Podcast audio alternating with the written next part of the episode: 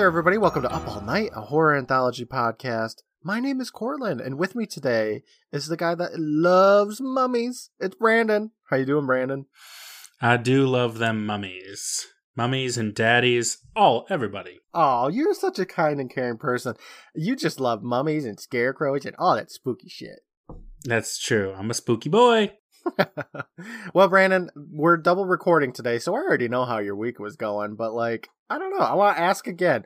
This is your second opportunity here, Brandon. Did you do anything All cool right. this week? Tell us, tell us now.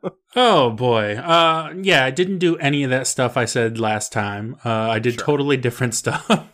oh yeah, what'd you have for dinner? Like, tell tell me about that. What what you been eating lately? oh man, today I had some sausages. Ooh, it was so good. Man, I'm I gotta say I love sausages. I'm kind of jealous of your your sausage availability over there. Yeah, Australia is crazy about sausages. That's really difficult to segue into anything. I know. How's the weather? oh man, it's getting warm over here, Brandon. How's the weather over there? It's getting cold over here, Courtland. How's the weather there?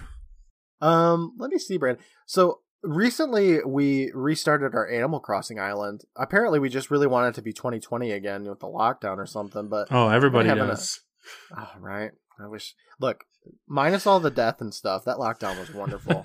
um, but yeah, I've been playing Animal Crossing again, like it's 2020, and I've been really enjoying myself. But the problem with it is that I haven't been playing Zelda because of it. I need to start playing that. Do you? You never though? got Animal Crossing. I mean, yeah, but you never played Animal Crossing, did you? I feel like your family would love that game. We own them all. We just nobody cares about them. That sucks. We could enjoy each other's islands and and all that good stuff. And you know, if any of you folk at home want to play Animal Crossing with me, just let me know. um, you know, Diablo Four came out pretty recently, so I've been playing that on stream a bit, Oh. and Oh, that's It's- cool. It really f- like so Diablo 4 is great and everything it's fun but when I try to stream it sometimes my stream is just like we can't handle this game sorry and I'm just like Because "What? it's Why, too though?" cool. it's too cool yeah it's too fu- too cool for school Too much action going on. I don't know it's really fucking annoying though so half the time my stream just ends and I'm like well I guess I'm not streaming anymore so it's really fucking stupid I don't you know what Brandon I'm I'm tired you want to just cut through this episode Yes. Very Alright. tired and very eager to talk about this episode. we just got done watching season 2 episode 15 Mute Witness to Murder Brandon Dun dun dun. What did you think about this episode? It was all right. I was very eager to talk about it. It's all right. Whatever. eh, you know what? You can probably guess what happened. You know right? what? I actually quite liked this one, and it was like a return to form because it was like horror. This was Yes. a horror episode, and it's something that I'm actually quite freaked out about, and I have been since I was a kid. Oh, okay. Well, you can tell me more about that when we get to it. The you know trauma of Brandon. Yes, Does it involve straitjackets? not necessarily. Those look comfortable. Oh, sure. Okay. um, yeah, I thought this episode was was uh, a good one. I liked watching it. I thought it was tense in the right moments. Um, the story is pretty solid. It's kind of one you've already seen before a little bit. You know, if you've ever seen the Shia LaBeouf movie, uh, oh, shit, what was that called? The one where he sees like his murder kill or his, his neighbor kill his wife. You know, Disturbia. It's kind of Disturbia. Yes, that's the cultural touchstone. Yeah. Maybe well- even a Rear Window, the knockoff of Disturbia. All right, all right. Look, Brandon, you know I'm not cultured enough to know what those are. I tried to go with like. Anyway, whatever. We'll we'll just fucking talk about this episode. Okay, let's do it. about So this episode starts off with our best friend, the Crypt Keeper. I love saying that. He is my Hmm. bestie. You know, Yeah, he's great. he's dressed up like a doctor, and he's sitting at his little table with his black cat next to him, and he's got a book of stories in front of him. And he tells us good evening, and says he had quite a scare. And I'm like, oh no, what ha- happened? Crypty, you okay, bud? he thought his heart was beating again. That's a good one, though. So he laughs a whole bunch. And he sets down his stethoscope, saying, Tonight's tale is a villainous voyage of murder medical madness that screams out the cryptoquences of getting too nosy with your neighbors. Okay. All right, Crypty. Yeah, that's a bit much, bud. With the alliteration, we get it. Yeah, he tried. He tried real hard with this one. So the next time you stare into somebody's window, remember curiosity killed the cat. And that's that. Like we take a good look at the cover and it's just a dude in the foreground screaming because he's getting stabbed in the neck with a hypodermic needle. And that sucks. Yeah, that'll do it. There's a woman behind him that looks pretty spooked. Yeah.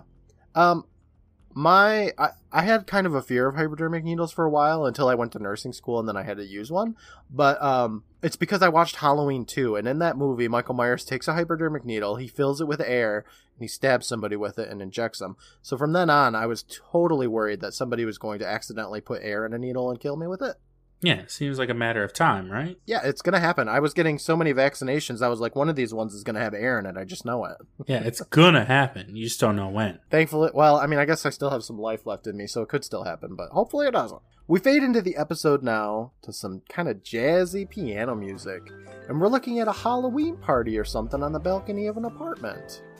And we cut inside where a woman says, Anyway, there we were, two perfect strangers, completely and totally unknown to each other, who happened to be standing on the same exact street corner at the same exact moment in time. I mean, I'd stop to look in the store window. If Paul's elevator had been just one minute faster or slower, we never would have met. A guy in a prisoner costume says, That's a miracle. And our main girl, whose name is Susie, agrees. And up walks a dude and says, Don't you agree?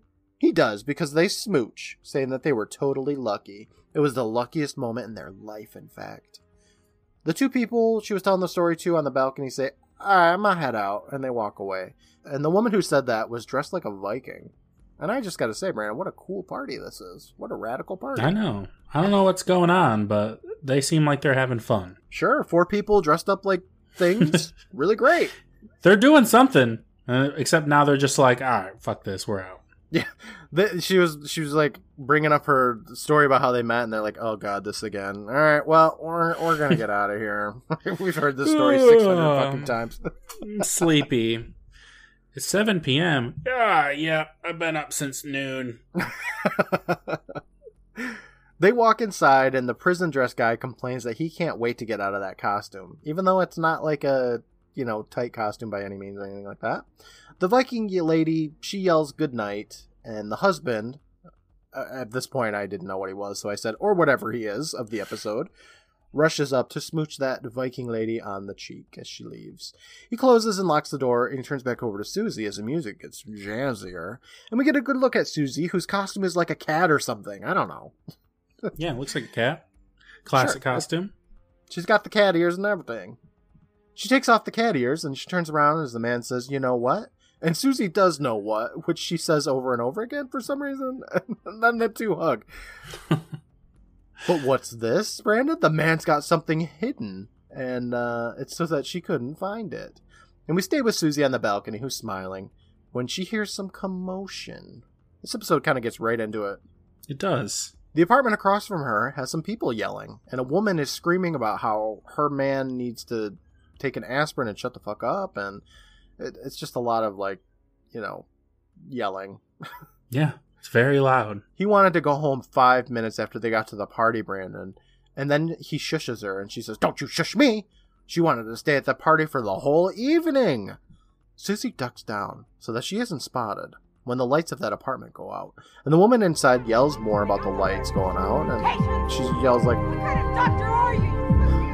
I feel like I'm I feel like I'm jumbling things here, but like this is kind of exactly what happens. So It is, yes. like Susie is on the balcony of her apartment looking out across the way to the apartment that is fully lit and not at all private.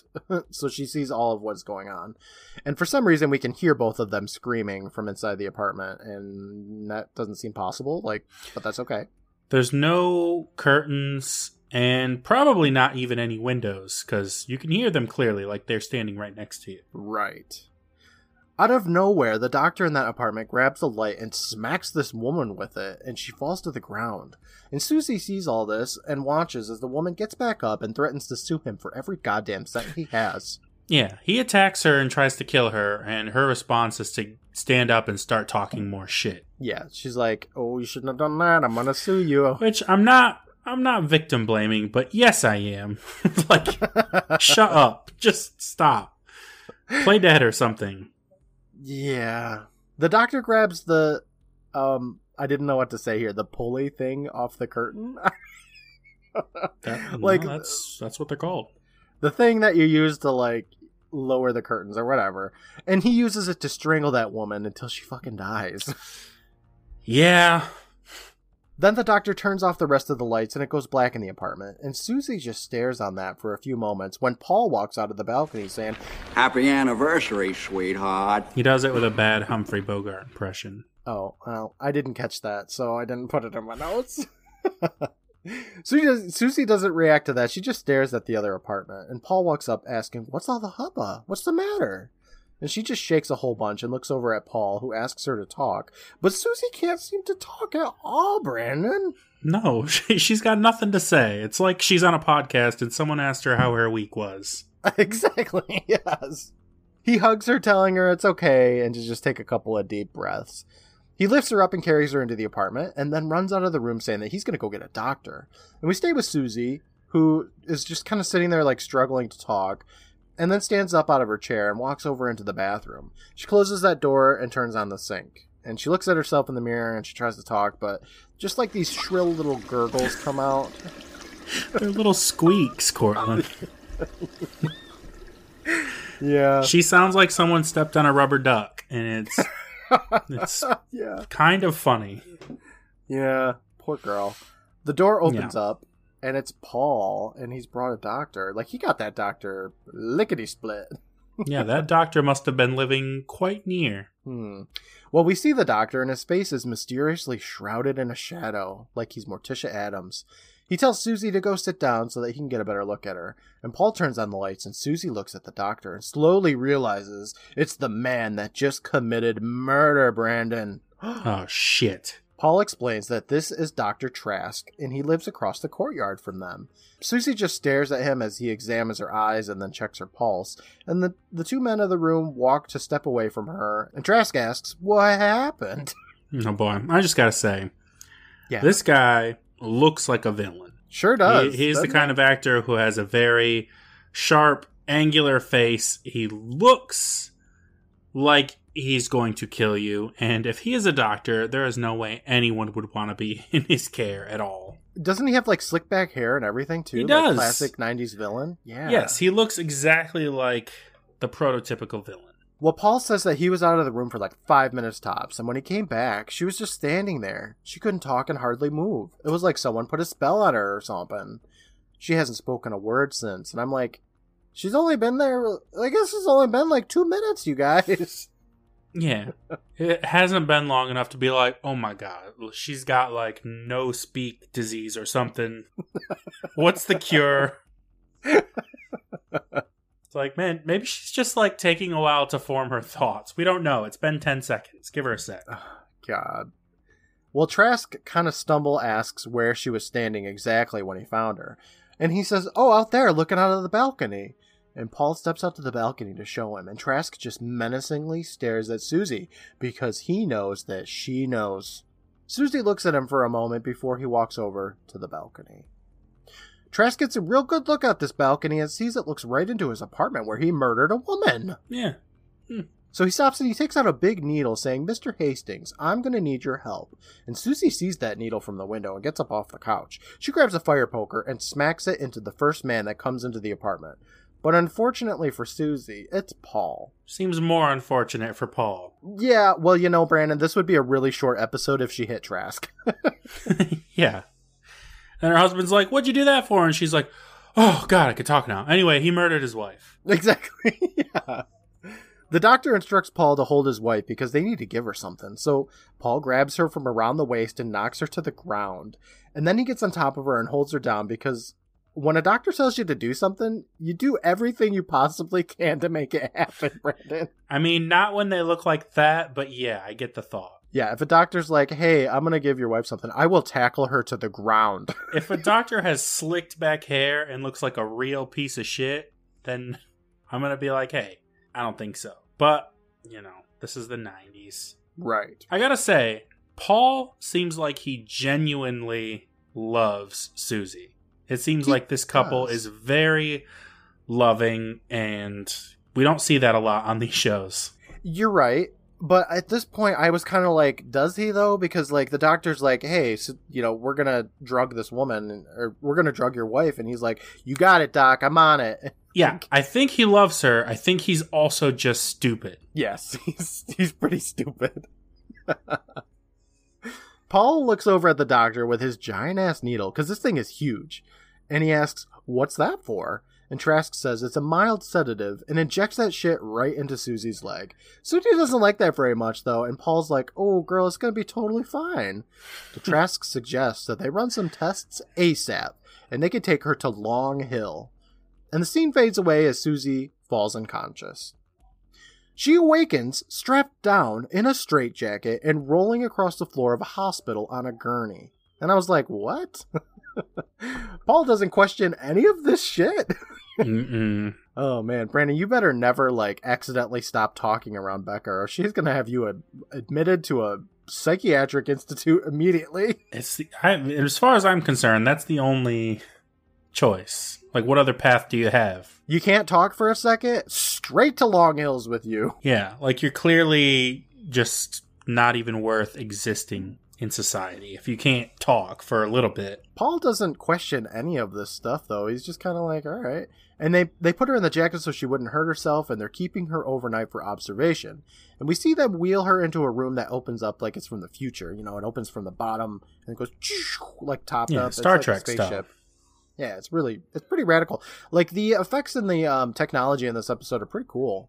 Trask tells Paul to sign here, and it looks like she's in a padded cell. Brandon. Yeah, because she didn't talk for a few minutes. yeah, so she is just insane. Paul says she's still having problems speaking and suggests maybe it's a stroke or something from shock, maybe. But Trask says that she has suffered from a harrowing ordeal. She's tired and fragile. Paul asks what he can do, and the doc tells him to go home and get some sleep. She'll be like totally fine. You can pick her up in the morning. Trask looks into some fancy video surveillance system saying, This is Trask in room 19. Mr. Hastings is leaving now. Please show him out. and the door opens up, and Paul takes a look at Susie, saying, Well, I'm out of here. Have a nice Yeah. night in the crazy room. Oh my god. Enjoy your padded cell, yeah. Trask is gonna take good care of you. See you tomorrow. I'm gonna go home and eat our anniversary dinner. Oh my god, Bye. I'm gonna open up all the presents. I'm having another party without you. That's what I thought. I thought maybe he was in on it for a little bit there, but he, he's not. Spoilers. Susie, in her straitjacket, stands up and runs out of the room after Paul, but she's scooped up by the nurse and put right back into the padded room. Paul runs in too, but Trask stops him, saying, Don't worry, man. This is all cool, and you can see her tomorrow for sure. Without a word, Paul just leaves the room. The door closes, and now it's just Trask and Susie. And Trask starts breathing heavy, like he's having a heart attack or something, and then he pops open a bottle of pills and swallows one. And he looks over at Susie, saying, I got a heart condition. Too much excitement and noise and talking. It aggravates it terribly. Yeah, that's, That's, not, going to come, back. up again. Mm, no, for sure not. Mm. He walks over to Susie now as she's huddled up in the corner, and he sits down next to her, saying, I could attempt to explain myself, but if you don't mind, I think I'll just skip the justifications. You are in a sanatorium. The last grievous stop of the irretrievably insane. And I'm just like, okay, Trask, enough with the, the big words here. I, I have to write these notes. a, a small private sanatorium of which I am both director and chairman of the board. Susie is a mess now and slowly turns her head and stares at him. And he says, and according to my diagnosis, you are also a dangerous psychotic that needs to be saved from herself. Yes, I know this seems unfair, but that is what you get when you intrude so rudely to a neighbor's life. He looks down at her knees and says that she can She- unclench her nervous knees. Intruded on him. This is what you look. In Trask's eyes, she's a trifling bitch. Okay, Brandon? You would know all about that. Okay, that's that's fair. That's fair. Um, he says that you know she can unclench her nervous knees, and he has no interest in defiling her. So uh, I don't know. He tries to keep that that thing at a minimum at Long Hill. All that defiling of people. Well, I sure hope so. He is the chairman of board. Come on now. Trask stands up and walks over to the security system, saying, "Yeah, this is Trask in 19 again. Hastings is ready for her medication now." And then we see the nurse sanitizing Susie's leg and sticks her with a giant needle and injects her with something. Yeah, there's a lot of needling going on in this episode. Lots of needles. This is Needle, the episode. Trask tells her goodnight, and then we pop over to Trask's room, and he's saying something remarkable has happened to your wife, because we're like time jumped a little bit there, probably the next morning, because he's talking with Paul. Something profound and traumatic. since she's neither unwilling or unable to tell us herself, we're just gonna have to wait and see. And Paul's there, right? And he's got flowers. like everything was just gonna blow over in the morning. Yeah, well, that's what the doctor told him. You can pick her up tomorrow. It's all gonna be cool, dude. His smile fades and he says, Wait, wait for what? And Trask tells him until she snaps out of it. It could be tomorrow, or it could take years. You never know. Okay.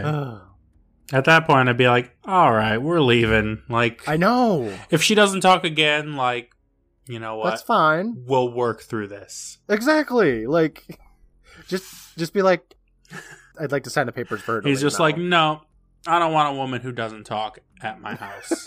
Keep her here. Uh it's it's kind of stupid. Paul's kind of an idiot. He's dumb. We pop over to the nurse and she's spooning around some gruel. And she looks at Susan saying, We are a good hungry girl, yes? Here comes the airplane. Susan just stares at her and then takes a nibble of the food from the spoon. And then the nurse says, You're not like the other ones, are you? And Susan shakes her head. And she eats some more food, and the nurse says that carrots are good for the nerves and they make good, strong brain cells. And I put in my notes, Okay. sure. Now, Brandon, I thought this nurse was going to be like, Oh, she doesn't need to be here. Let's get her out of here, you know? Let's make an escape or something. Well, that doesn't happen. No. That Dr. Trask is just so charismatic and charming with his evil looking face. it's the slicked back hair, Brandon. Anyways, over with Paul in his apartment now. His friend from the beginning of the episode is there. And by friend, I mean it's actually his sister. I just didn't know that until after I wrote my notes. And she's not dressed like a Viking this time, so I wasn't sure who she was. Her name is Dolores, though, uh, apparently, according to IMDb. She's doing some dishes because Paul can't take care of himself anymore and asks what the doctor is doing for her and how much longer till she can get out of that jacket. Um, in my notes, though, you know, I was writing my notes as if this was Paul's apartment. It might be dolores's apartment. Ultimately, though, everybody, it doesn't fucking matter. Who cares? No, none of this matters. Paul explains the story over and over again, but Dolores stops him, saying, Oh, come on, Paul. After 13 years of working in a medical research laboratory, I've never heard of anyone going from sane to insane in the space of five minutes. That just doesn't happen. Paul gets real, saying, Girl, you should have seen her. She can't even talk. She doesn't know where she is or who I am. Oh, she can't talk? Never mind. Crazy. Well, you know what? In Paul's defense, she did come at him with a golf club. So, like, I can see. if she hadn't done that, then all of this would have been different. Yes. But, uh, you know, I can see why she would, though, because that man just murdered somebody. So, like, she's like, oh, you know, citizen justice. Yeah, she was swinging wild. She was taking her swings. But yeah, this all went bad for her because he was like, "Whoa, whoa, whoa! She doesn't know friend from foe, exactly. and she doesn't talk. She's crazy." Dolores asks the real questions. What do you know about the doctor anyway? If it were me, I'd leave no stone unturned. I'd make damn sure Susie was in the right hands. Susan should have married Dolores. I know Dolores has her best interests in mind. We warp over to Trask to do just that, check him out. And it looks like Trask has a big old security system that just watches Susie all day. Yeah, it's like ten monitors, just different angles of Susan, Yeah. including one that's like her mouth in a close up. Yeah, he's weird. And we just kind of see her pacing back and forth in her boring padded cell. And Paul sees that asking, Oh my goodness, what's happening to her? And Trask apologizes and says he's beginning to worry since there's been no change at all. Perhaps there's something you haven't told me? Paul asks, Like what? And Trask probes further, saying that the two of you were celebrating your wedding anniversary. Sometimes the first few years of married life, you know, annoying, the constant yammering, and Paul's like, What you talking about? You saying we wasn't happy? We were totally happy. We had our problems, but so does everybody. And Trask says, Yeah, of course you were happy. And Paul raises his voice a bit, and Trask tries to shush him because, you know, exciting things cause Paul or cause Trask to die. Yes, And um, Trask explains that the psyche is like a kaleidoscope. One shift, the slightest turn can affect everything. What was once quiet and familiar can become terrible and terrifying. I believe this is what has happened to your wife. She's a kaleidoscope. she's terrible and terrifying now because she does not talk. One tiny thing shifted and now the world is terrible. She squeaks like a dolphin, and that is terrifying. Well, Paul, on the other hand, he cannot believe it. So, in response, Trask takes a step to his desk, boops a button, and calls the nurse saying, Mr. Hastings is going to be leaving now. Then he closes those security cameras. Paul leaves the room saying that he's going to be back. And in walks the nurse, and Trask tells her that A husband could become extremely disadvantageous to the patient. arrested development, paranoid fantasies, etc. He could disrupt treatment. From now on, I'll be monitoring his visits personally. The nurse understands that and walks out of the room. So he's, you know, trying to keep Paul away from Susie. yeah. He doesn't want him watching Arrested Development. Like, I, yeah. That's what I got out of it. I mean, it's a great show, but doctor's orders. Do whatever the psychopath says.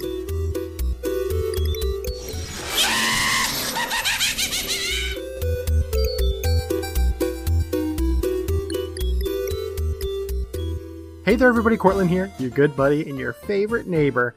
Thank you so much for joining us today, whether this is your first episode or you've listened to everything that we've got. We are just so thankful for you spending some time with us. If you want to support the show, become a patron at patreon.com slash private island. We post content all the time, like multiple times a week, so there's always something to enjoy. We have early release episodes up to two weeks early. We have bonus episodes like movie reviews. We got video episodes and so much more. I'd like to take a moment to thank our current patrons the Beths, Venice Witch, Tristan, Redemption, Lyle, Eddie, Ray, Rad Magical, and Faith, the Goths, Stephen, Matt, Lindsay, Aaron, Brittany, Rachel, Sid, Preston, and Corey, the citizens of Carlsville, Sarah, Ryan, Mr. Normal, Matt, Keith, Christy, Angela, and Meredith, and you boys and girls, Kathy, Farron, Bryce, and Brian. Thank you for your support, everybody. Brandon and I truly appreciate it. You can find us all over social media. We're at Up All Night Podcast on Instagram and Threads, at UAN Pod on Twitter, at Up All Night Podcast HA on YouTube, and at Private Island Presents on TikTok. We post new content to go along with our show, and we've had over four years of memes made, gifs, uh, videos, and so much more for you to enjoy. If you'd like to hang out live, you can find me on Wednesday nights about 7:30 p.m. Eastern on Instagram, where we watch full-length episodes of the shows that we cover, as well as things that you request. You can also catch me on Twitch, that's twitch.tv slash privateislandc, where I play some video games. Last Saturday, we played a few rounds of Jackbox, and it was a blast. We had so much fun interacting with you guys, and we had a full crowd playing the games with us. Our season 2 wrap up is coming up quick, so if you want to get a shout out on the show and have your questions answered, get those questions in. You can send them to us through social media, of course, or you can email them directly to us at privateislandpresents at gmail.com. I'd like to take a moment to thank the Benevolent Badger for their work on the music for our show, aside from this theme dating start from Undertale, composed by Toby Fox. I'd also like to thank Brandon for his work on the artwork. Thanks so much for listening into our little show. For now, I'll let you get back to the episode, and I will talk with you next week. Bye, everybody.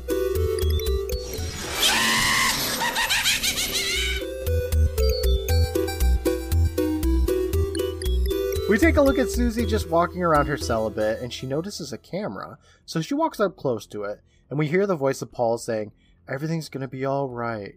And then we warp to where he's looking out the window and talking to himself.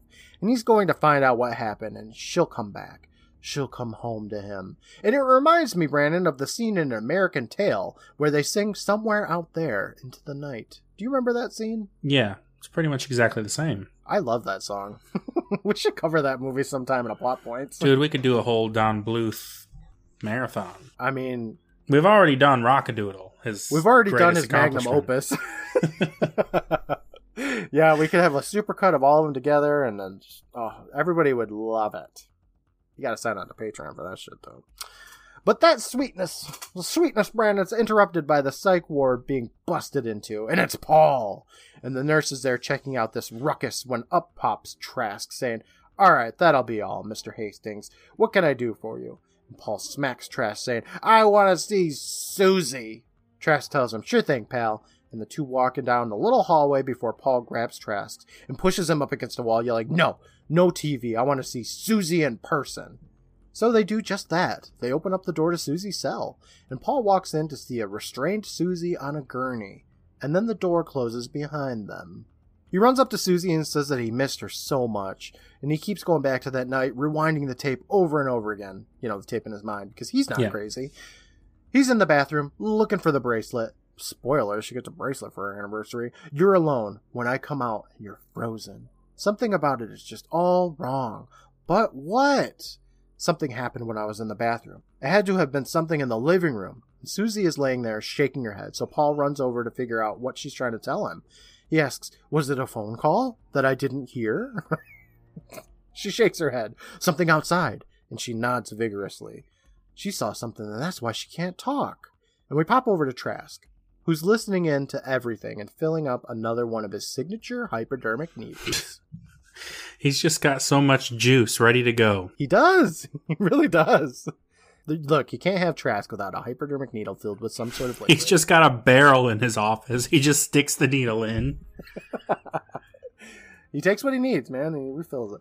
Paul asks, Was it anyone I know? And Susie looks at him. And Paul asks, The doctor? Trask? And she nods. Suddenly, the lights go out, and Trask pops out of nowhere and stabs Paul in the neck with that gigantic needle. Shit.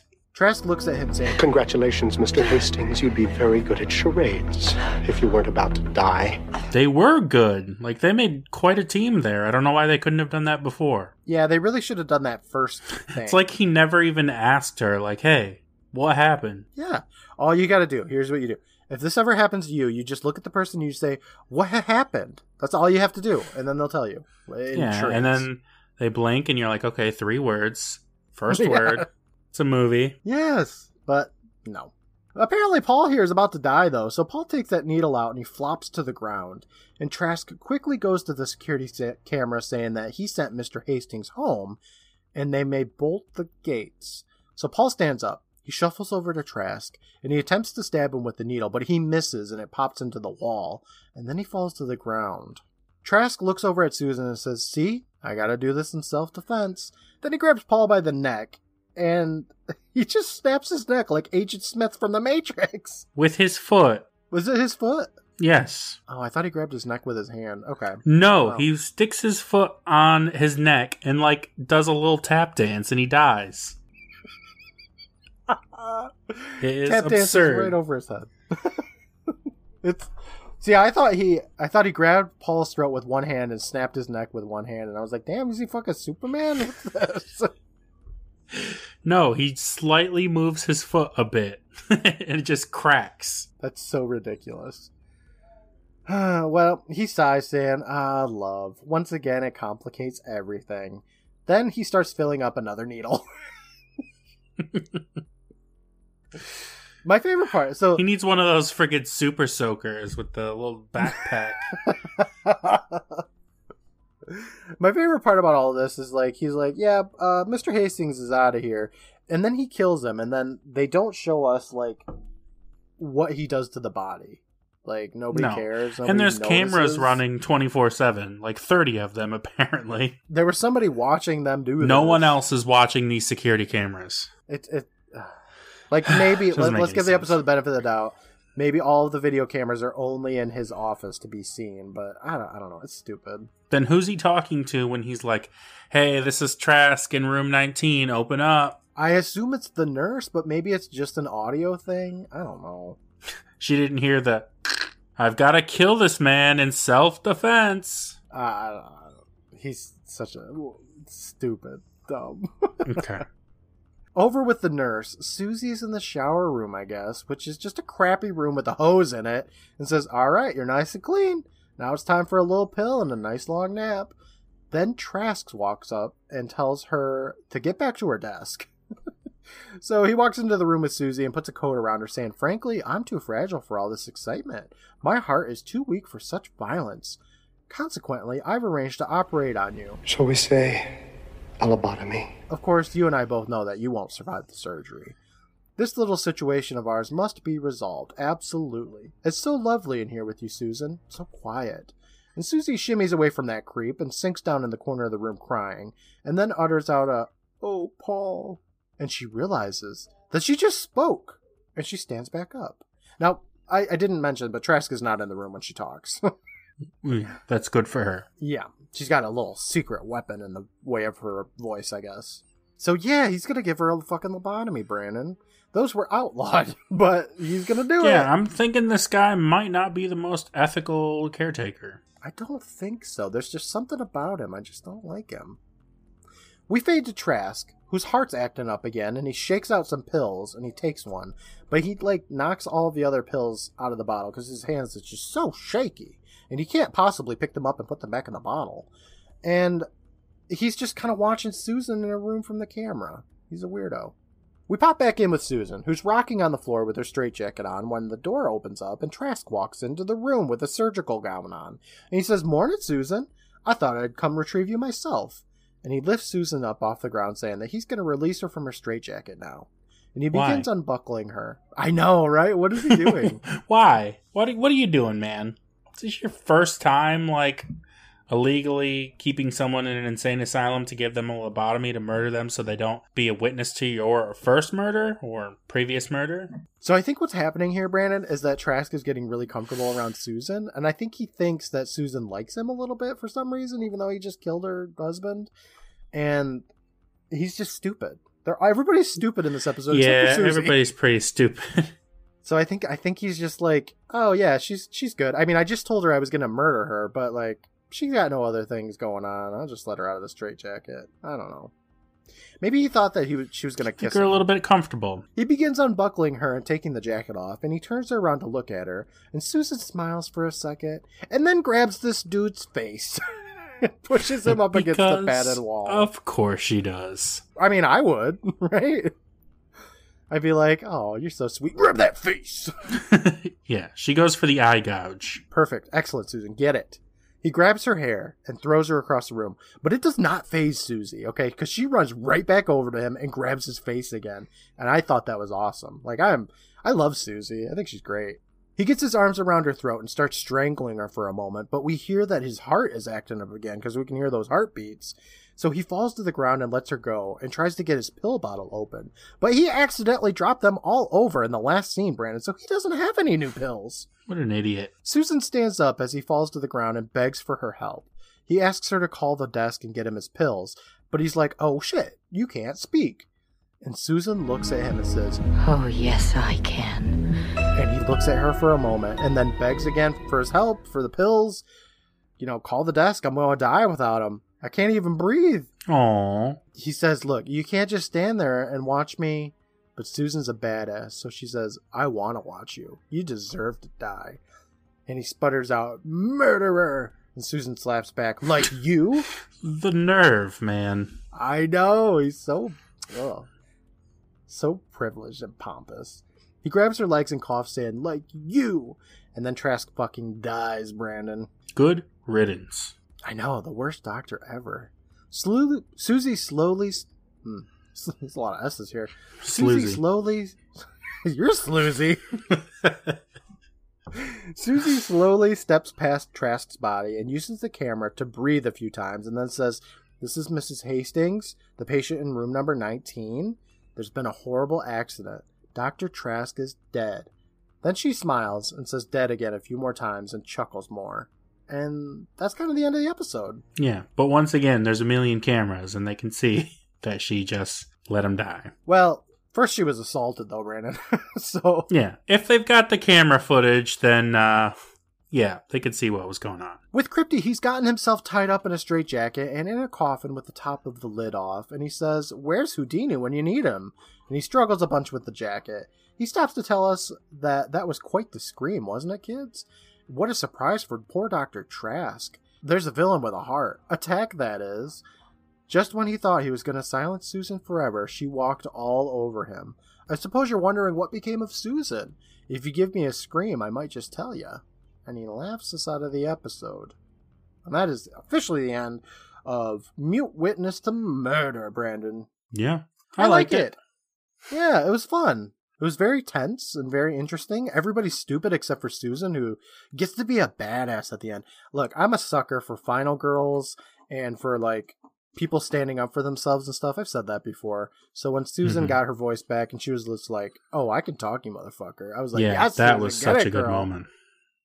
I loved it. It sucks that Susan's world is like completely destroyed at this point, but I'm glad she made it out. Yeah, she's alive, which, you know, it could have gone the other way. So it's, it's a victory. Yeah. Yeah, and it was scary because, like I said earlier, I've always had a fear of people thinking you're crazy when you're not, and just Oh, not yeah. being able to convince them. And this goes all the way back, maybe even before Good Burger, when they get they're in the insane asylum. I'm sure. I'm Yeah. sure it's been longer than that, but uh, yeah, that was always a fear of mine. That'd be like, "Hey guys, I'm not crazy," and they're like, "Oh my god, he thinks he's not crazy. He's even more crazy than we thought." Straight jacket with you, Brandon, into the insane asylum. Yeah. Um, I was re- I was thinking a lot of this episode, like, man, just talk. like, Yeah. I know I know you've experienced trauma and you can't, but like, just do it.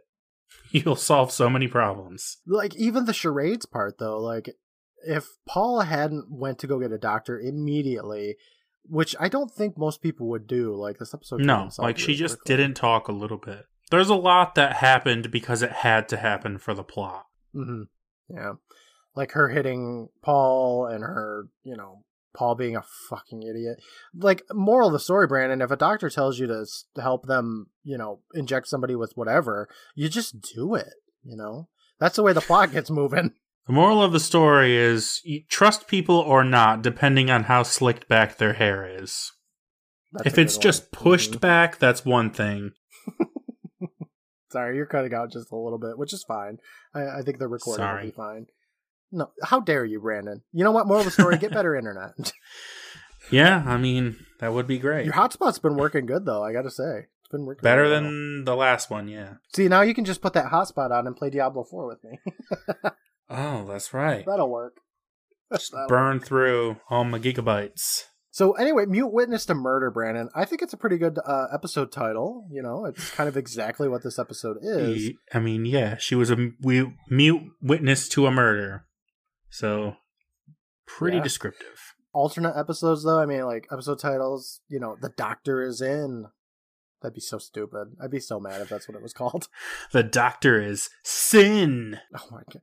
Hypodermic needles, the episode. Uh, rear window. Just trick people into Oh watching God. this one. Yeah, Disturbia with Shia LaBeouf. all right, that's all I got, Brandon. You want to you want to meet this cast? We got this cast kick. yeah, who are these people? I only recognize Alright, one well- of them. Well, let's go first with Dr. Trask, played by Richard Thomas. He's been in 122 things, Brandon, so this is going to take me a minute to scroll down to the bottom. There we go. Okay, so started things off in the 50s. What? As as the world turns.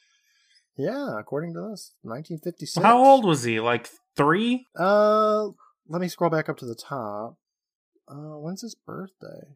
He was born in 1951. Yeah, okay, so he was, you know, a baby child actor. He did he did it. Okay. Uh, let's see what else he was in. He was in Bonanza, you know, just like in the last episode. Sure. He was in 124 episodes of a show called The Waltons. That's something I think I've heard of, but I could not picture what it is or what it I- looks I- like. I don't know. He was in a movie called Final Jeopardy, which I looked at and was like, "Oh man, they made a movie out of Jeopardy, the game show." But no, That would I be forget that. Jeopardy. Jeopardy is something like legal too. So, um, he was in It. He was Bill Den Denbrow. How do you say his name? Denbrow. Denbrow. Denbrough. Stuttering Bill. Bill Denbrough. All right, so that's like the main character. Yeah, he's the main character of It. You know, the full grown-up version of Bill. Yeah, the less Is interesting that where part you of the recognized story. him from? Uh, no, I didn't recognize this guy at all. Oh, I'm pretty sure he has a ponytail at that point too in his life. Really great. Uh, he's in The Outer Limits. He was in The Adventures of Swiss Family Robinson for 30 episodes. Law and Order, blah blah blah, Elementary, a lot of like newer stuff. Uh, he's last in Ozark for 10 episodes, which is I think it's still going on. What do you recognize him from though? I don't recognize him at all. I thought you said you did. Was that somebody else? No, I'm I- sorry. Yeah. Okay. Well, that was Richard Thomas. Really, uh, really good actor. Next up, we have Patricia Clarkson, who played Susie, and I like her. I like Patricia Clarkson. Yeah, she's good. She's the one I recognized. Well, what did you recognize? She's Tammy? One in Parks and Recreation. Oh, I love Tammy One. Yeah, I love Parks and Rec. We could just do a Parks and Rec podcast if you want. God, that would be great. Except for there's probably already one starring the cast of Parks and Recreation that, you know. You're probably right. Patricia Clarkson's probably in it. Yeah. Um, she was in an episode like she started things off back in 1985 with an episode of Spencer for Hire, and uh, she was in Jumanji. She was Carol Parrish in Jumanji. Brandon. Oh, word? That's cool. Yeah, I love her. She's great. Uh, she was in Wendigo. She was in Carrie from 2002, which was a TV movie. So, Oh, okay. yeah, I never saw that one. Shutter Island. She was Rachel too in that one. I guess I've never seen Shutter Island. Yeah, she's in sev- seven episodes of Six Feet Under. Sarah O'Connor. cool. I don't Okay. remember who that is. She was she was in a lot of them. Uh, she was in Easy A. I remember that movie. The Maze Runner, The Scorch Trials. I don't know if anybody's seen that. And yeah, you have, she was in Parks and Rec. So let's finish this up here. She was also in Green Eggs and Ham. Next. Next up, let's go with the nurse, whose name is apparently Desk, and it's played. Like, Desk is played by Rose Weaver, and Rose has been in twenty-seven things. So let's take a look here. She started stuff off back in 1975 with great performances for one episode. Sounds wonderful. She was also Cool. in nothing I really recognize. A Snow White Christmas from 2018, Brandon. Um, the last thing she was in was called The Last Black Dinosaur. It was a short 2023. That sounds amazing. it does, right? Except for reading the reading the description, it's actually uh, sounds tragic and not at all as cool as I pictured in my mind. Oh, okay. Yeah, you're right. That's what if a cop travels in time to learn about the past, present, and future of a black man he killed? Ooh. Uh, let's talk about our last actress in this episode. We're going to talk about Dolores, played by Kristen Nielsen. And Kristen's been in 29 things, so let's take a look and see what they were. She started stuff off back in 1985 with Ryan's Hope, where she was in two episodes. Cool. Then she went right Cool. into Tales from the Crypt. All right, you just get your feet wet a little bit and then go right with the Crypt Keeper. Exactly. Uh, her most recent role was in 2022 with The Gilded Age.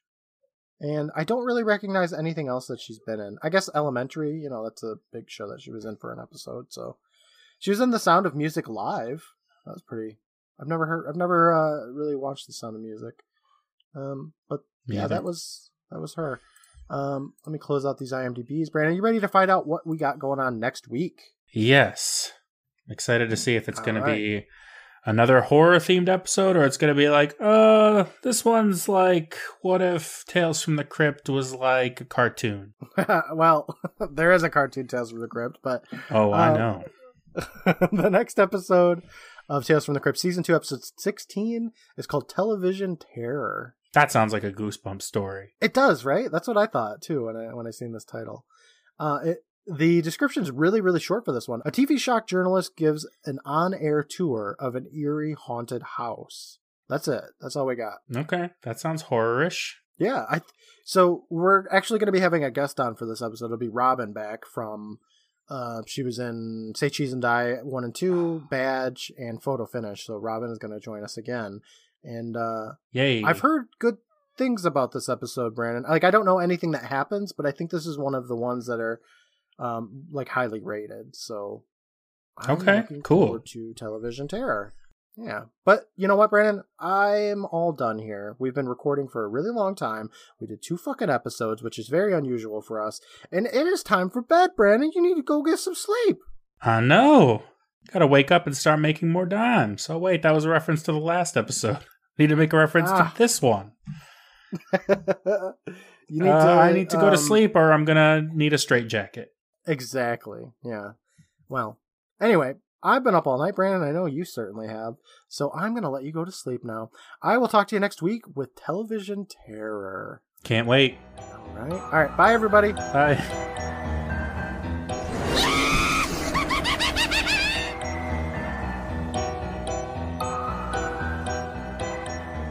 Happy anniversary, sweetheart.